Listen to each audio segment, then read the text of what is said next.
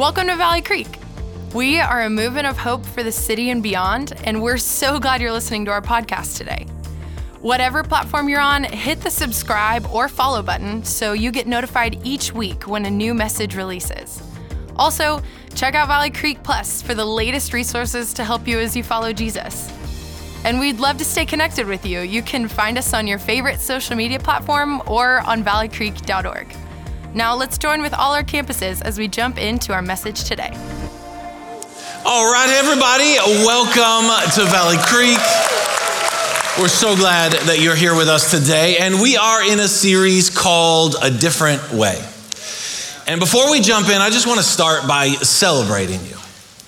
I want to celebrate you for the way that you've been listening over these last few weeks, the way that you've been open, the way that you've been wrestling, the way that you've been thinking and contemplating and reflecting on what God is saying and what God is doing. We've been getting incredibly consistent feedback from all our circles and our serve teams of how God is moving in this season and in this series. And so all I'm trying to do at the beginning of this series is lay a foundation, cast a really big vision, try to lift up your head a little bit, and then speak to the deep things inside of you.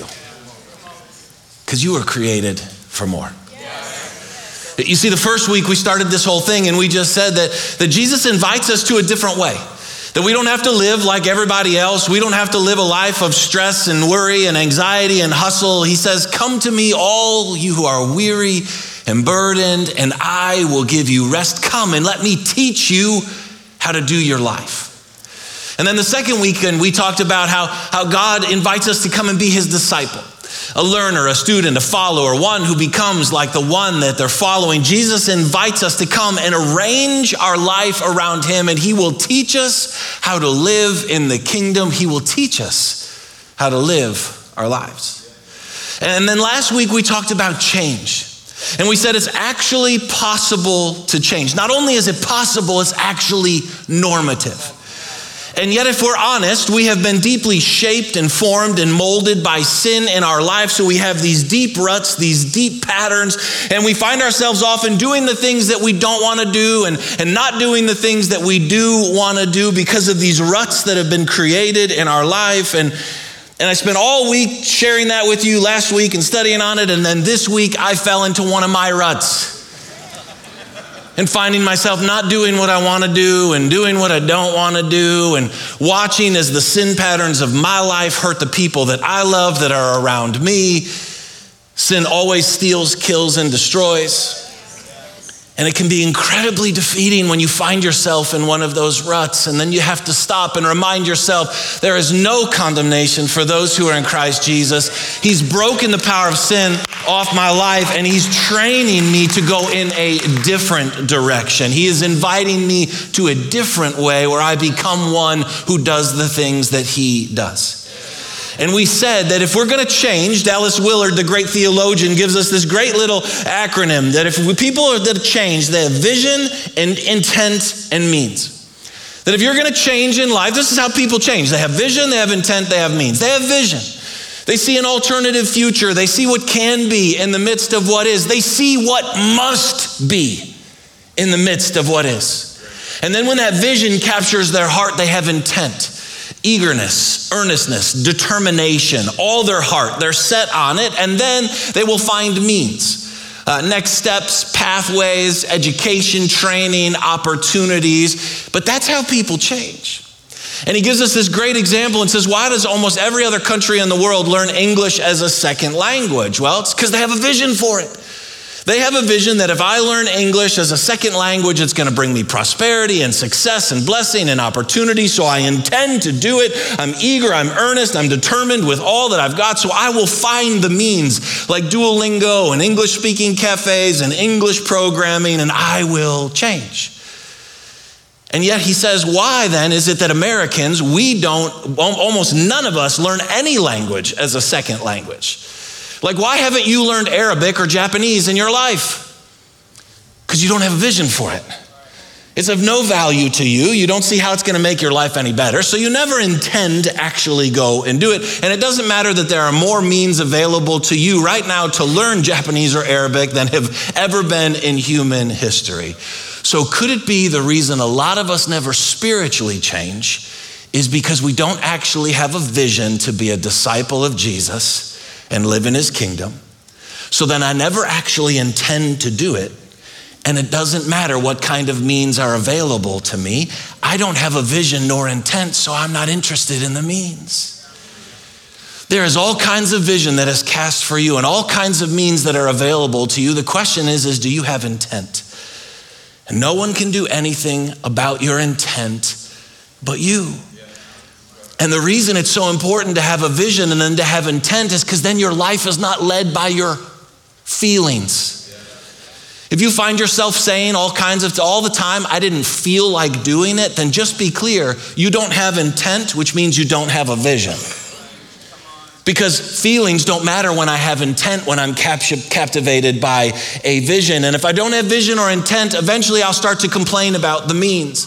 And that's what I shared with you last week. What happens to so many people in churches is because they don't have vision or intent to live in the kingdom, they start to complain and criticize the means, the methods, the things that are available. So the next time you find yourself complaining or someone else is complaining to you, stop and ask yourself the question, are they actually growing right now?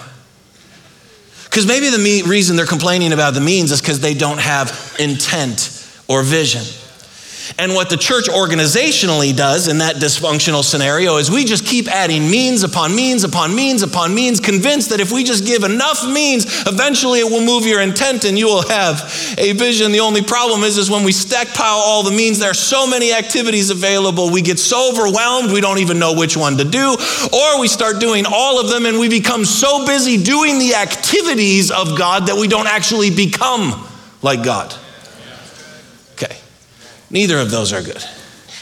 And what I've learned over time is that the people that actually change are people that have humility and hunger, which is why Jesus says, "Blessed are those who hunger and thirst for righteousness, for they will be filled." You will always eventually be filled with whatever you are the most hungry for, okay? That's where we got to last week and left it off.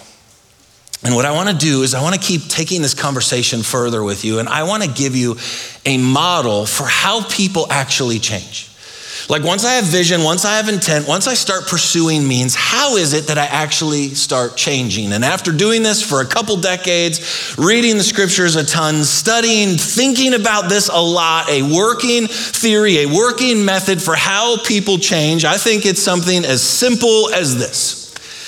If you're actually going to change and be formed, you've got a vision, you've got intent, you're pursuing means, this is you, and it all starts with the Holy Spirit.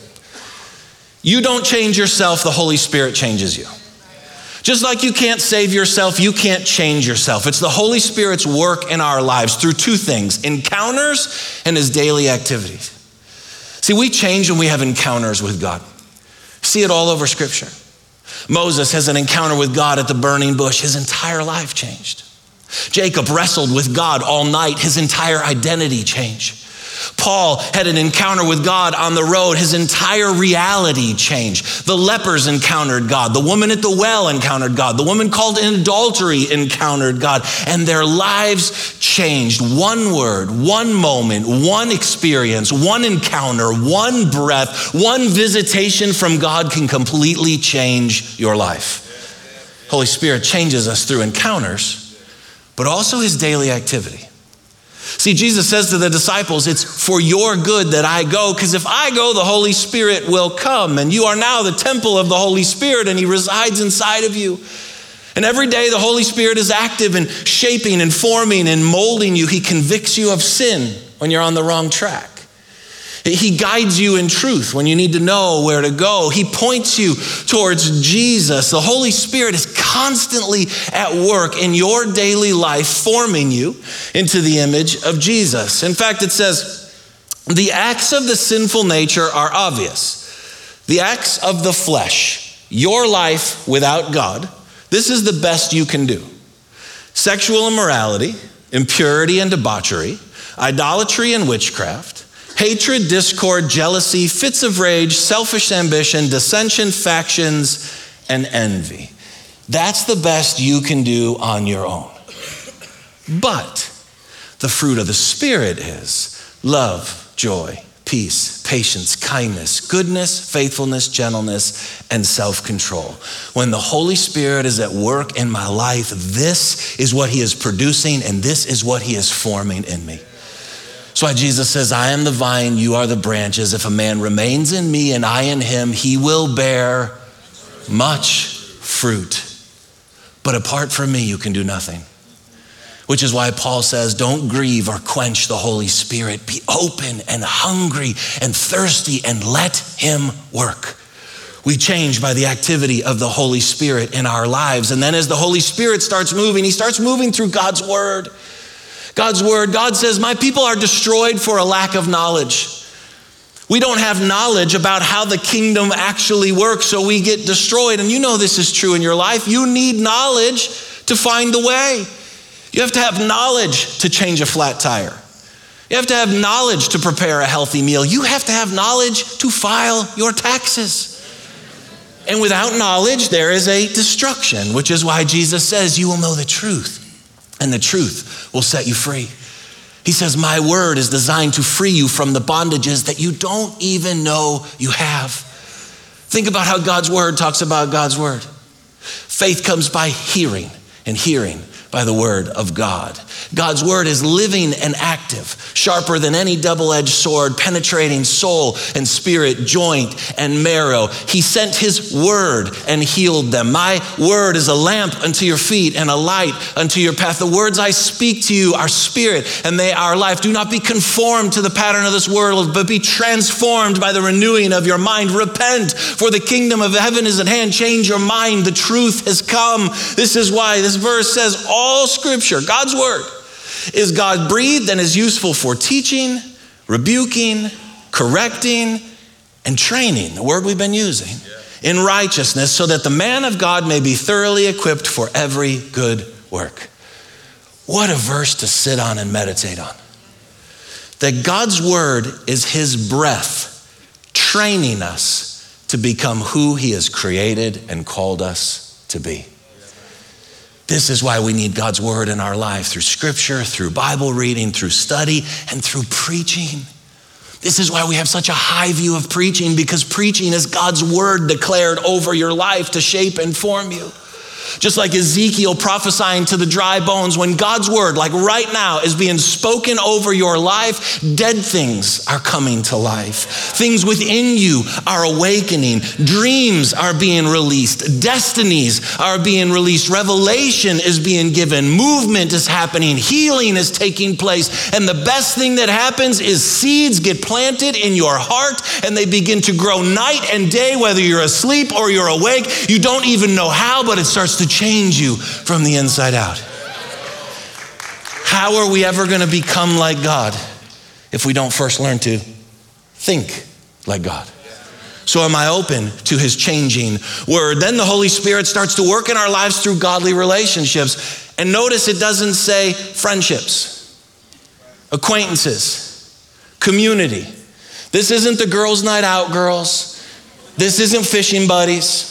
This isn't that student that I think is cool and I want to be around. This is another disciple of Jesus in my life. Another person who knows what a disciple is and has decided to be one. I need at least two or three of those directly involved in my life where they're saying, we're going to do this thing together. Think of elite athletes. No elite athlete ever trains alone. They know they need other elite athletes in their life to push them to be their best. Come on, think about what the Bible says. Confess your sins to one another and pray for each other that you might be healed. Spur one another on towards love and good deeds. Encourage one another. Forgive one another. Build up one another. Strengthen one another. There are so many one another's in the Bible. Who are the one another's in your life? As iron sharpens iron, so one man sharpens another. Who are the other elite athletes that you're training with to become who you say you want to become? Great, great. Come on. Instead, speaking the truth in love, we will. Not I will. Not you will. We will in all things grow, change, up into him who is the head, that is Christ. From him, the whole body, connected, joined and held together by every supporting relationship, grows and builds itself up in love as each part does its work. Like, I can't become who I'm called to be without you. I need another disciple or two in my life that is helping form and shape and mold me. So my question for you is this: is there anybody in your life that you can confess sin to? And when was the last time you did it? Is there anybody that, that will love you enough to forgive you when you mess up and point you towards Jesus? Have you built any relationships where you spur one another on towards love and good deeds? Because you become like who you hang around. So the Holy Spirit works through godly relationships and then through trials, hardships, grief, suffering. This is the one we probably like the least. Consider it pure joy, my brothers, whenever you face trials of many kinds, because you know that the testing of your faith develops perseverance. Perseverance must finish its work so that you may be mature and complete, not lacking anything. It says trials help us become mature and complete. Trials. Like that marriage that falls apart. Like that broken relationship. Like that sickness in your body. Like the lost job. Like the financial hardships. Like the wayward trial. Yeah, those things are the things, when we're surrendered to God, that he uses to make us mature and complete. Remember, God tests you to strengthen you. Satan tempts you to break you. And there's a big difference. God is not tempting you in your trial. He's testing you to remove the things in you that aren't supposed to be there. And this is why he says, consider it pure joy. He said, how? Well, joy is a pervasive sense of well-being. And if I have a vision and intent to become who God has called me to be, then when trials show up in my life, I can actually have joy because I know they are part of the means of what God is using to help me become who he has called me to be. Or how about, in this you greatly rejoice. There it is again. Though for now, for a little while, you may have had to suffer grief in all kinds of trials. These have come. Why are they here? So that your faith, of greater worth than gold, which perishes even though refined by fire, may be proved genuine. He says rejoice, because the trials are refining you. See, what trials do in our lives is they break us. They break us open. They humble us, and they bring us to this place of submitting and surrendering to the lordship of Jesus. Like a big storm, it comes in and it unearths everything that was really there. All the things that we didn't even think were inside of us, they get exposed, they get laid bare, and God invites us to surrender them to him. And trials remind us of what's really important in this life and what really matters. In fact, this is why it says that famous verse, and we know that in all things, God works for the good of those who love him. Listen, you wouldn't have to say God's working for the good if you thought it was good. So it immediately implies trials, suffering, grief, who have been called according to his purposes. We like that verse. It's on your pillow and your knickknacks and your frames. But the next verse tells us why. For those God foreknew, he also predestined to be conformed to the likeness of his Son. Those trials have come, and they're good because your destiny is to be shaped into the image and the mold, likeness of Jesus. Are you open to what God wants to do in your life in trials? And then there's the spiritual practices that form and shape us. These are the things we've been talking about: training, habits. This is, we can't do it without God, but he won't do it without us. This is why we have verses like this: since you have taken off your old self with its practices, the way you used to live in the world, and have put on the new self, which is being renewed in knowledge in the image of its creator. We actually have a responsibility to partner with what God is doing in our life, how he is changing us. That's the practices, the disciplines. That's primarily what this series is about. And then time. Maybe we like this one even less than trials. In our instant, immediate, convenient, overactive, undermeaning lives, we don't like time. We want it now, we want it instant, we want it yesterday, but that's not how it works. It's a process.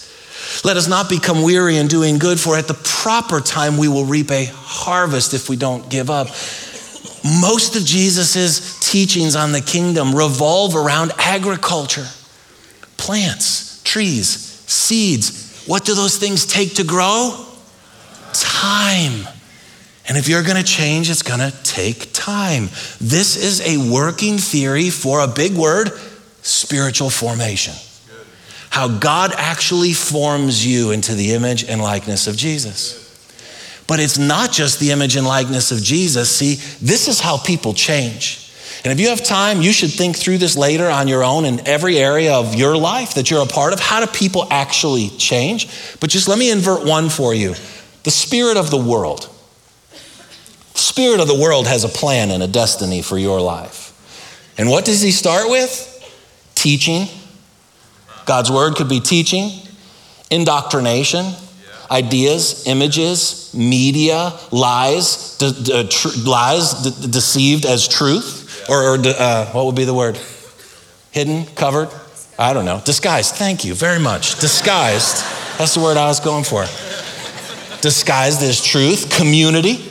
Finding other people that are moving in the direction of the world. You become like who you hang out with. That's why who you hang out with really matters. The spirit of the world wants to use the trials to get you to pick up ungodly beliefs, to be offended at God, to question his goodness and his love and make you become bitter and hard-hearted. He then wants to cause you to start practicing, training, picking up habits of the world, enjoying the temporary pleasures of sin. And then over time, he has shaped and molded you into the image and likeness of the world. This is spiritual formation. And everybody gets one, whether you want it or not. Hitler had one.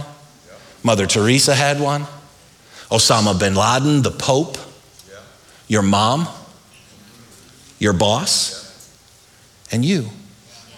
The only question is, is, is it intentional spiritual formation or unintentional spiritual formation? Because you are being shaped and molded into a kind of person. Is it the kind of person you want to be? And I get it, spiritual formation, big word, not a word we use a lot around here. Let me just define it for you. Spiritual formation is the process of being formed into the image of Christ to become a person of love. Spiritual formation, which was that graphic that I was showing you, it's a process. It's not an event. It's not a one-time moment or an experience, it's a journey. It's an ongoing lifestyle, and it is not linear up and to the right. There are good days and bad days. There are moving forwards and moving backwards. There is up and there is down. There is failure and there is victories. It is a process of being formed. Notice it doesn't say that you form yourself, because I can't form myself. I'm being formed, which means I don't have control. But I have to partner with God. He won't do it without me. I can't do it without him. So I'm the clay and I put myself on the potter's wheel. I'm the gold and I put myself in the refiner's fire. I'm the garden and I open up the gate and ask the master gardener to come in and work the soil. I am being formed, but I work with God in that process into the image of Christ. He is the prototype, the standard, the source of humanity, of who we were created and called to be, and ultimately to become a person of love. That's the end result, a person that knows and relies on the love of God, person who has goodwill towards God and towards others, a person who actually starts to live like, think like, act like, and believe like Jesus. That's spiritual formation. And you have one, whether you realize it or not. You've already had one. The question is, is now what kind of one do you want going forward? Because you've been formed by the spirit of the world and by the Holy Spirit in different ways.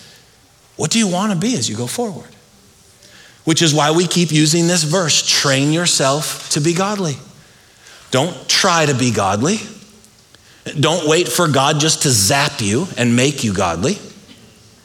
Don't just will yourself to godliness. Don't train to be worldly, train yourself to be godly. And he uses the example of physical training, and we've been talking about this in this series, that like we all inherently know, I can't just run out and play for the Cowboys. I can't just put on a helmet and a jersey and run out there. If I really want to do that, I got to train. I got to practice. I got to build habits. I got to totally different, have a different routine. I got to do all the things the professional athletes do. If I want to play Mozart, I can't just sit down and play at the piano. I got to back up and practice every day scales and chords and charts for long periods of time to be able to do that.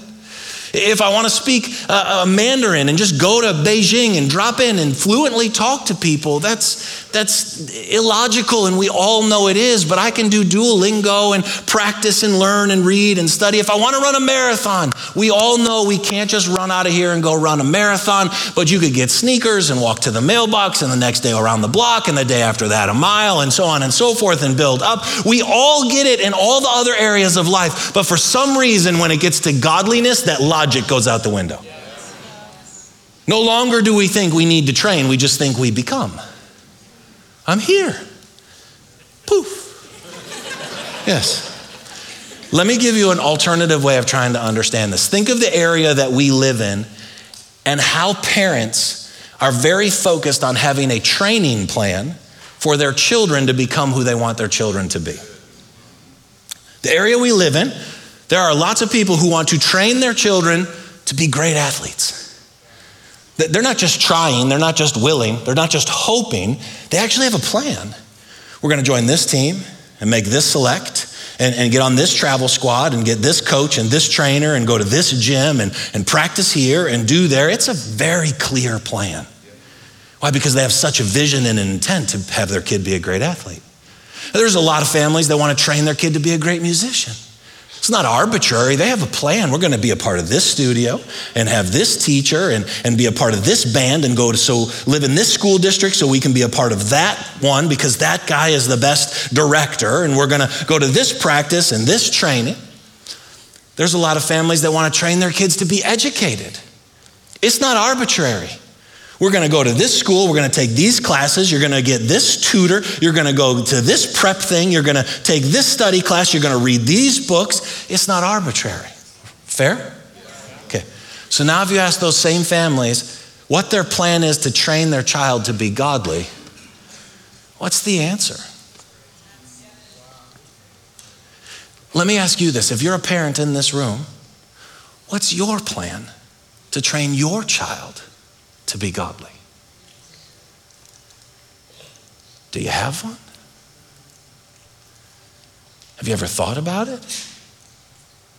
And if the answer is, is well, we come to church one hour a week on the weeks that we're available, that would be like saying, I'm trying to help my son be a professional golfer and I take him to the golf course one hour a week on the weeks that I'm available. We all know that's absurd and doesn't work. And we've been called by God to train our children in the way they should go. So what's your plan? And if you're sitting here and you're like, I, I don't know, what should my plan be?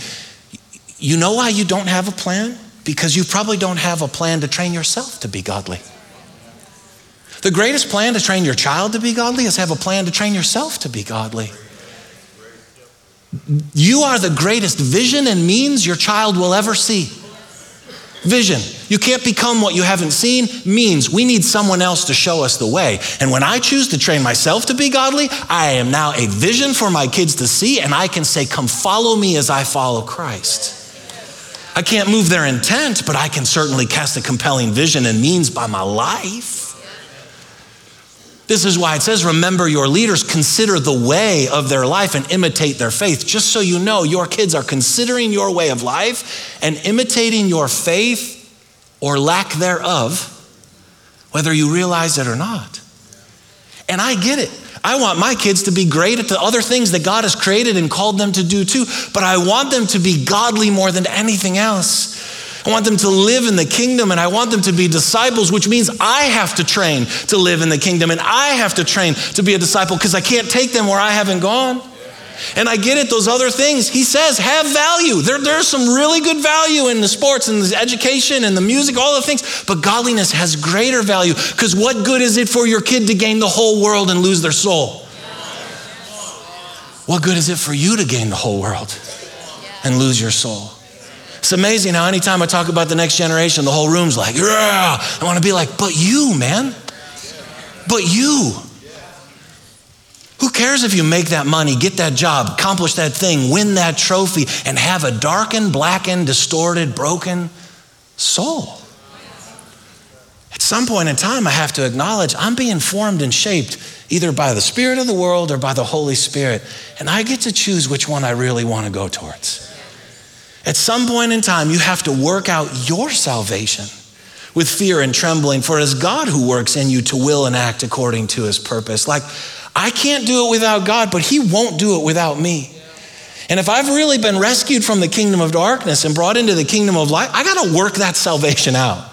Like, I gotta walk it out. It, it's gotta kinda now mean something, and my life should probably be different. And there should be some fear and some trembling and some awe and some wonder and some gravity and some urgency, and really thinking through, what does my life look like in regards to this salvation that I now claim that I've experienced? Because it should be different than the world around me. And God's working in me to help me become who he has created and called me to be. And this is where the spiritual practices come in. This is where spiritual disciplines come in.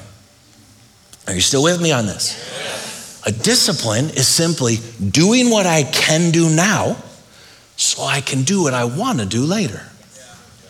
It's doing what I can do now so I can do what I want to later. For example, I can't play Mozart. But if I have a vision for it and an intent and I really want to do it, then I can back up here and every day for the next two years, I can practice fifteen minutes of piano. And discipline will allow me to do what I can do now. Eventually, I'll be able to do what I can't do or what I want to do later. If I can't run a marathon right now, I can't do it. But what I can do is every day go for a walk that becomes a jog, that becomes a run. I can do what I can do now, so eventually I can do what I want to do later. Okay.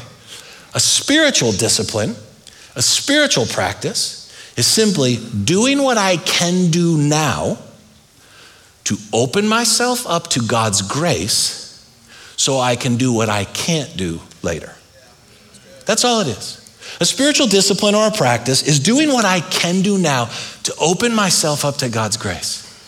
I can't change myself, but I'm the clay and I can put myself on the potter's wheel, and I'm the gold and I can put myself in the fire, and I'm the garden and I can open up the door and ask God to come in and move. I need his grace so that eventually I can be empowered to do what I want to do later. Spiritual disciplines or spiritual practices are simply opening yourself up to God. They're submitting. They're surrendering. They're offering your body as a living sacrifice. There's nothing magic in them. What they do is they open you up to God so God can do what he wants to do in you. Because as humans, we have an amazing ability to be completely closed off. And the practices open us up to God's grace so he can do what he wants to do in our lives.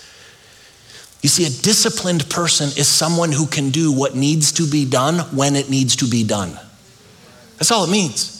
A disciplined person is someone who can do what needs to be done when it needs to be done. A disciplined businessman is not someone that gets up at four in the morning, works out, does all his emails, prepares for the day. A disciplined businessman is someone who can make the right decision in the middle of the day when it needs to be made. A disciplined athlete is not an athlete who's in the gym all the time, training all the time. No, a disciplined athlete is someone who can make the play when it needs to be made. They just know I can't make that play if I don't practice a whole bunch. Okay, a disciplined Christian is not someone who does the disciplines all the time. They're someone who can do what needs to be done when it needs to be done. Like, be wise when wisdom is needed, be loving when loving, love is needed, be joyful when joy is needed, be peaceful, forgiving when that's needed. That's a disciplined person. And if we're honest, we look at that and we're like, I can't do that now. I know. So we back up and we say, but I can do this, and that's going to empower me to be able to do that later. Are you with me on this? It's simply opening ourselves up to God's grace. Ah, we got to skip. We got to skip. We got to skip. And here's the deal. These are the practices that we're going to talk about. These are ways you can open yourself up to God so you can do what you can do now, so you'll be able to do what you want to do later, the lifestyle of Jesus, so you can live the life of Jesus. And if this overwhelms you, don't worry. You don't need to do all of these. We're going to talk through them, and they're tools of grace, means of opening yourself up to God so he can do what he's really good at, which is changing us from the inside out. I just have to open myself up to him. And what you'll see is that there are practices of abstinence and practices of engagement. Practices where I do something and practices where I practice not doing something. And those are meant to help me because the sin in my life is either sin of commission, I do something, or sin of omission, I don't do something that I should do. And they counteract. So let's say you have a sin of commission, anger. You just explode with anger. You can't control it. Well, that's commission. You would need to practice practices of abstinence, like Sabbath and simplicity and fasting. Let's say that your struggle is you can't forgive someone else, a sin of omission. You're not doing what you know God has asked you to do, to forgive. What do you need to practice? Practices of engagement, like generosity, service, celebration. Yeah. Let's say your struggle is pride. You're just a really prideful person. Acknowledge that and then look at the list and you say, how can I counteract that in my life? Well, I probably need to practice service and confession and repentance and probably some simplicity or some Sabbath. And if you'll take time to think through this, it's going to make sense to you. You see, as we get started, I just want to give you these guardrails as we go through these next bunch of weeks, because this was all the foundation. And this is really simple. Spiritual practices are not a measure of maturity, okay? This is not a measure of maturity. You doing all the practices every day, eight days a week, does not mean you're mature. The Pharisees did all kinds of religious practices and activities, and yet they were broken and decrepit on the inside. They had a great external, but a really broken internal. Jesus is going for the inside out. So it doesn't matter if you do the practices. They are not a measure of maturity. You know what's a measure of maturity? Love and obedience. The fruit of the Spirit. See if you could catch it like this. The point of practicing piano is not practicing piano. The point of practicing piano is to become a really good piano player. And if you can be a great piano player without practice, go for it. The point of the spiritual practices are not the spiritual practices. This is so important. The point of the spiritual practices are to help me become like Jesus. And if I can become like Jesus without them, go for it, because they are not the measure of maturity. Second thing is spiritual practices are an invitation, not an obligation. Okay. These are all invitations. Hear me, hear me, hear me. You don't have to do any of these. Yes. None of you. I don't care if a circle leader tells you, a staff member tells you, a serve team member tells you, your spouse tells you. If anyone tells you you have to do them, you can just say, hey, point back to week four, John said I don't have to do them. You do not have to do any of these. In fact, if they're obligations to you, please don't do them, because you will hurt you and everyone else around you. You're free. These are not commands. These are invitations from Jesus.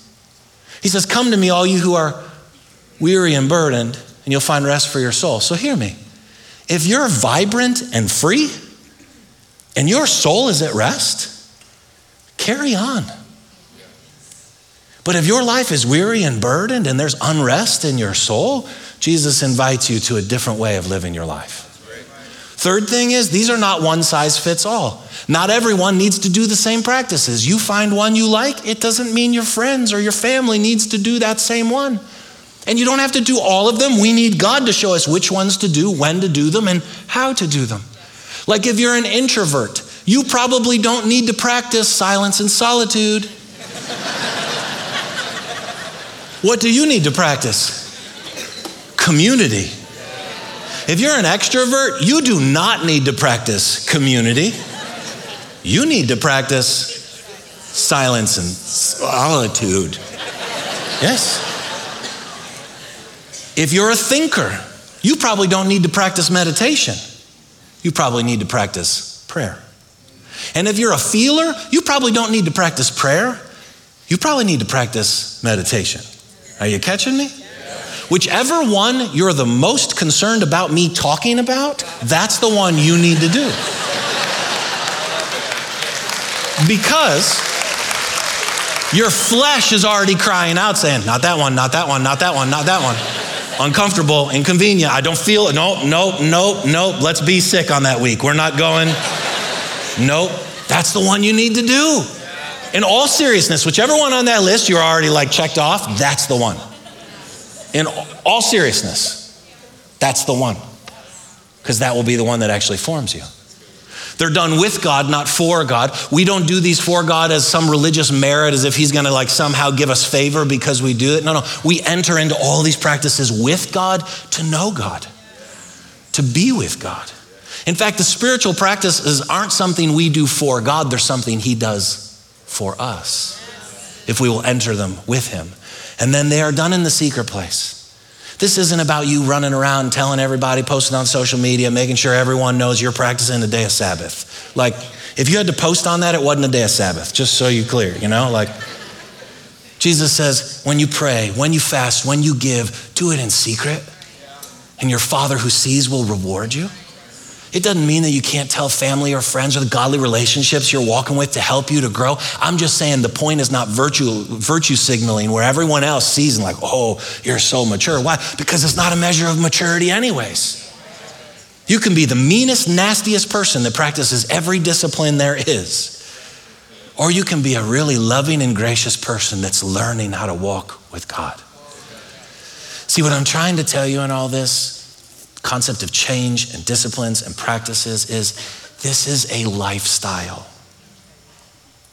I am not talking to you about habit stacking, about fitting this into your already busy life, about doing these things while you're doing something else. This is about arranging and rearranging your life around Jesus and his lifestyle.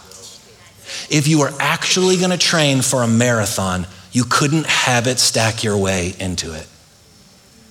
You couldn't fit it in your already busy life. You would have to change some things. So if you're actually going to walk a different way, you're going to have to change some things. I'm just going to tell you right now, it'll be awkward. It'll be uncomfortable. It'll be foreign, unfamiliar. It's a little unknown. Why? Because we've been so deeply shaped to live like this world that a different way feels very out of control, feels very uncomfortable. It will actually be hard. And you're like, I thought the way of Jesus is easy and light. It is easy and light once we have learned to walk in it. Yeah. It is very hard, though, to go from the way you've been living your life for fifty years to now trying to do the things that Jesus did. So I have to acknowledge that and ask for grace. And we're going to practice, and we're going to try, and we're going to train. And we're gonna struggle, and you're gonna fail, and you're gonna fall. And junk inside of you that you thought you already dealt with is gonna come raging back to the surface. And you're gonna be like, I thought that was gone. And God's gonna be like, hey, we're going to a new level. And you're not gonna get defeated, and you're not gonna get discouraged because you realize there's thousands of other people trying to do the same thing with you. And we're gonna, we're gonna keep our minds set on Jesus. We're gonna keep gathering back. We're gonna keep encouraging each other. And we're gonna say there actually is a way to live a different way in this world. I can actually be someone that does the things that Jesus did so I can do the things that Jesus did. And we're gonna change, but change isn't the point. And you're gonna grow, but growing isn't the point. And you're gonna get a better life. But the better life isn't the point. The point is that I want more of God. The point is not the disciplines. The point is, is that he is my one thing. And I want to offer my body as a living sacrifice. And I want to know you, God. I want you to teach me how to live in your kingdom. I want to be your disciple. I want to do life with you. And I want to move deeper into your heart and actually become a person of love. This week, last prayer that we're gonna pray like this, just Jesus, help me be open to your changing grace. That's what the spiritual practices and disciplines are, presenting ourselves to changing grace, not just saving grace. Yes, grace saves you, but grace empowers you to do what you could never do on your own. It changes you from the inside out. And the reason I've been asking you to pray these little prayers, and I'm not sure if you write it down and forget about it all week, or you don't even write it down, or you don't think about it, or you do it once. Here's all these little prayers have been for these four weeks, have just been to try to get you to crack the door of your life so a light beam from God can shine into some of your darkness. And as your eyes begin to see, maybe, just maybe, it's going to make you hunger and thirst to open up the door even more so that his life will be your light and flood all the dark places of your life and show you what's really available to those who want to walk a different way. So close your eyes with me. I know that was a lot.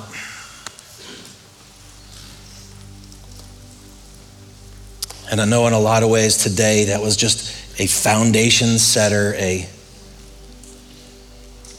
just trying to bring some clarity to you of how this stuff actually works. But what do you feel like the Holy Spirit is just stirring up in you today?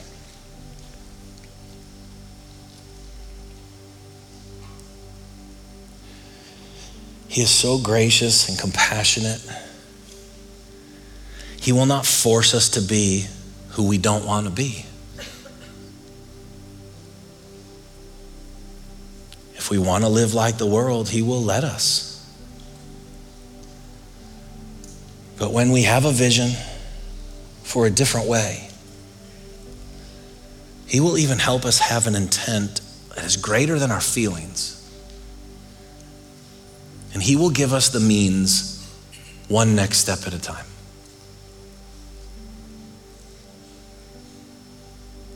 My sense is for some of you, it's just like super overwhelming. Don't be overwhelmed. The Holy Spirit is showing you where we're headed and what's available for you in the future. And then he's bringing you back to what's the next step. Every journey starts with a single next step. And it might just be that prayer, Jesus, help me be open to your changing grace. Jesus, help us believe that we can change. Help us experience the spiritual formation that turns us into people of love. And help us to consider the ways of our lives because you offer us a different way, a much better way. Because your way leads to life. In your name we pray, amen.